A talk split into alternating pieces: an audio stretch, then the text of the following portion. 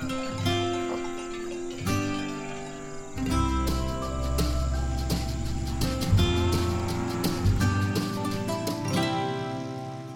and welcome to another episode of Euractiv's Agri Food Podcast. I'm Natasha Foote. And I'm Gerardo Fortuna. And here's your weekly update on all things agriculture and food in the EU from Euractiv's Agri Food News team.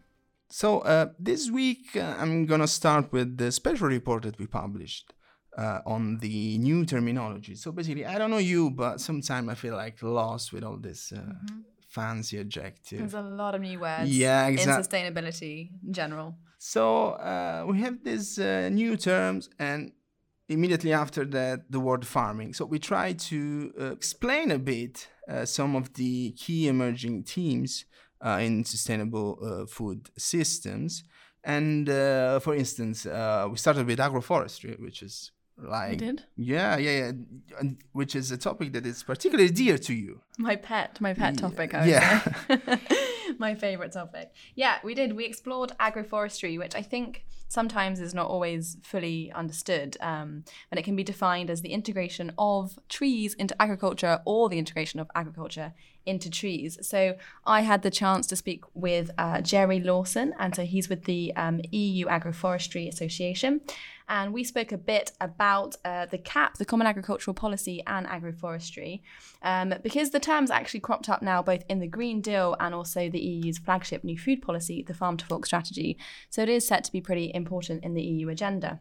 And so we spoke a bit about how uh, farmers can be encouraged to plant trees on their land um, and how they need financial reassurance that it's going to be okay for them to plant trees.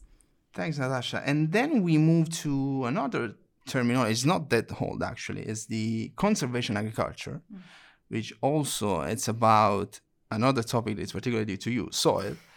And, I do love soil. Uh, yeah, and um, so uh, why it's a bit a bit uh, a gray area because um, conservation agriculture lends itself easily to misinterpretation uh, as the term conservation often indicates activities that involves the preservation and restoration of degraded natural habitats to improve biodiversity. So again conservation agriculture also promotes biodiversity but it mostly addresses issue that refers to a different different phenomenon which is soil degradation so um, soil organic matter is super uh, important for the for the even in the next common agricultural policy in the reform um, of the main EU farming subsidies program. And the idea of the Commission is to increase uh, the weight of the com- of conservation agriculture uh, in order to cope with uh, both the climate adaptation and, and climate mitigation.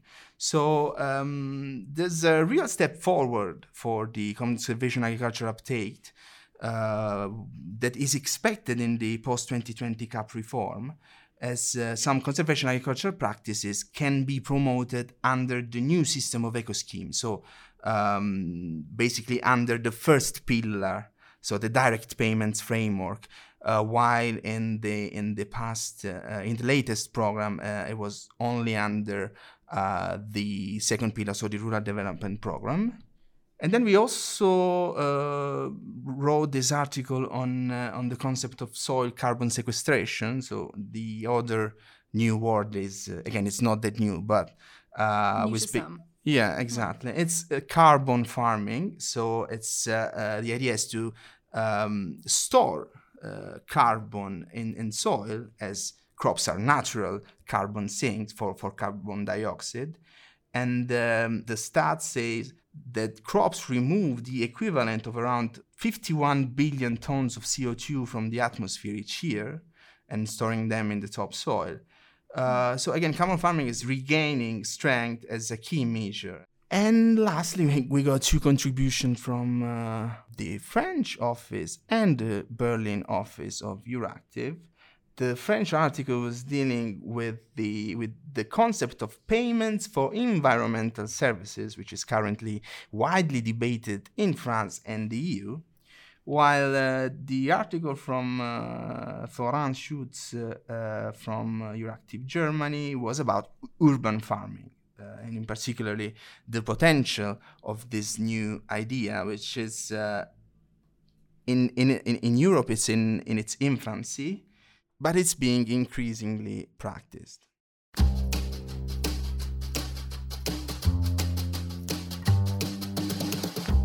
So, the other story that we have been exploring this week is a rather curious tale about pigtails, or rather the lack thereof, I should say. Um, and so this all started when we stumbled across a parliamentary question. Well, actually, Gerardo stumbled across a parliamentary question and a response on the docking of pigtails, which caught my eye because anyone that knows me knows about my love of pigs. This week, we're exploring a lot of things that are dear to my heart, it seems. Um, so, yeah, my colleagues are used to me being pretty enthusiastic about some weird and wonderful things, but I think they thought I had completely lost it when I said I was writing an article about pigtails. But once we dug into it a bit, we found that it is actually uh, a pretty interesting issue. So, uh, what's the story? Well, uh, when pigs, who are thought to be one of the most intelligent animals, are in crowded conditions or lack sufficient stimulation, the pigs bite each other out of stress and boredom and frustration.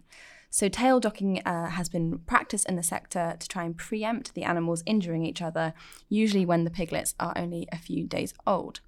But tail docking was actually outlawed over 20 years ago, and there's a council directive which laid down the minimum standards for the protection of pigs, which specifies that farmers must instead explore options to prevent tail biting by improving inadequate conditions. So, despite that, according to the Commission response, only two member states, Finland and Sweden, have banned the routine pigtail docking. The Commission say that they are continuing to engage with Member States to remind them of the need to address the issue of routine tail docking and ensure compliance with the requirements in the EU legislation. And they also said that other member states have submitted action plans to the Commission in 2018 and had updates of these plans in 2018 2019. But they highlight that, with the exception of Denmark, all of the other action plans are basically uh, inadequate. A Commission spokesperson also told us that the Commission has developed various resources to help support Member States' efforts and actions in the area of pig welfare. And the issue is likely to be revisited as part of the Farm to Fork strategy, which I think it's fair to say we have covered once or twice, Gerardo, don't you think? More than a few times. More than a few times. the strategy places a strong emphasis on animal welfare, which is also a priority of the German presidency. But this answer doesn't go far enough for MEP Fredrick Federley, who submitted the parliamentary question, and he told Euractiv that this response was inadequate, saying that this is an important issue not only for the welfare of pigs, but also for proving that the Commission does actually follow up on the implementation of EU legislation. Yeah, particularly on this. Uh on this issue because it's mostly about of course i mean it's it's also about the animal welfare but uh, again we're talking about the uh, continued uh, lack of implementation of something that it's uh, it's low mm-hmm. over two decades of course yeah. of course um, and so we also spoke to Olga Kikou, who is the head of compassion in world farming, and she said that the Commission must now use its teeth which I thought was a great pun, to launch infringement proceedings against member states who are breaching the law. Um, but we also did speak to um, Ben Williams, who's the coordinator for the EU Pig Innovation Project, who did caution actually that tail docking as a welfare tool is a complex issue. Um, and he said that it is important not to rule out situations by prohibiting it entirely, which he says could sometimes cause actually an increase in welfare issues. Now for the news from the EU bubble this week, uh, starting with. Uh the work that European Parliament is doing on on how to allocate the top up coming to the EU's farming subsidies program, the common agricultural policy, from the bloc's post-COVID stimulus plan, the uh, recovery fund. There are 7.5 billion that could be spent under the second pillar of the common agricultural policy, so basically under the rural development program. And the, and the European Parliament's Agriculture Committee rapporteur on this issue, the Socialist MEP Paolo De Castro, filed some amendments to the German presidency proposal, uh, aiming at ring fencing uh, 37% of the budget of this, you know, uh, extra budget for agro-environmental measures, but also it aims at increasing the level of support up to 100% uh, for investment linked to the transition toward a smarter, uh, more digital, and more resilient agricultural sector. And he also told us that uh, the objective is to reflect the same level of ambition shown by uh, President Ursula von der Leyen in her State of the Union address, where she committed to invest, again, 37% of uh, the Next Generation EU, the other name of the Recovery Fund, directly on the European Green Deal objectives. And in other news, uh, 30 EU civil society organizations and 250 organizations working in coalition in seven member states wrote to the leaders of EU institutions this week to call out the mismatch between ongoing negotiations on the reform of the common agricultural policy and the objective of the European Green Deal. Also, 46 new projects are now in line to receive over 236 million in research funding grants from the Horizon 2020 program, which is the EU fund for uh, research and innovation. These projects will develop innovative agricultural solutions, including approaches to reduce pesticide use, uh, foster urban food systems and promote agroecology and energy free farming, among others. And also, a news from the trade association uh, which represents uh, the EU farmers. Uh, Romanian farming and cooperative organization united forces in the Alliance for Agriculture and Cooperation and joined uh, the EU Farmers Association Copa as full members uh, this week and uh, this is part of its goal to be more uh, pres- a present partner at a new level.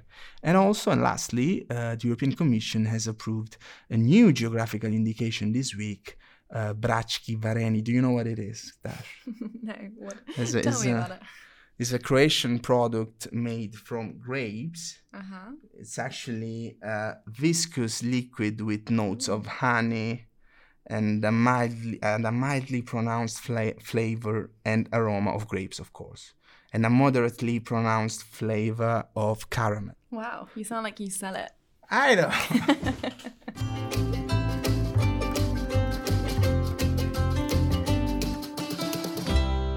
And now for the agri food news from the capitals this week, starting with the UK, where UK beef is to be served on US plates for the first time in over 20 years, with the first beef exports commencing from a Northern Irish facility this week, according to a statement on the UK government's website. And this comes after the USA's long standing ban on EU beef, which was introduced in the wake of the mad cow disease outbreak back in 1996. Market access for UK beef was granted back in March, and the UK government called this a historic moment for UK farmers and food producers. In France, the great national debate on agriculture started again last weekend after being postponed due to COVID 19. The government is looking to consult the population in order to define France's position on the negotiations on the future Common Agricultural Policy. Sustainable management of natural resources, protection of biodiversity, landscapes, and ecosystems, and combating and adapting to climate change are the three priority objectives that have been identified for the future Common Agricultural Policy. In Ireland, the Irish government rushed through emergency legislation for the timber industry this week amid fears that the sector is running out of its native raw material. This is after changes in licensing were introduced by the EU and Ireland was found to not fully meet the EU environmental requirements.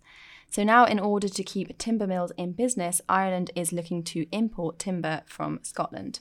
In Italy, the operational group UltraRep is working on innovative ultrasonic technologies to protect crops from wild animals in a sustainable way while not harming the animals.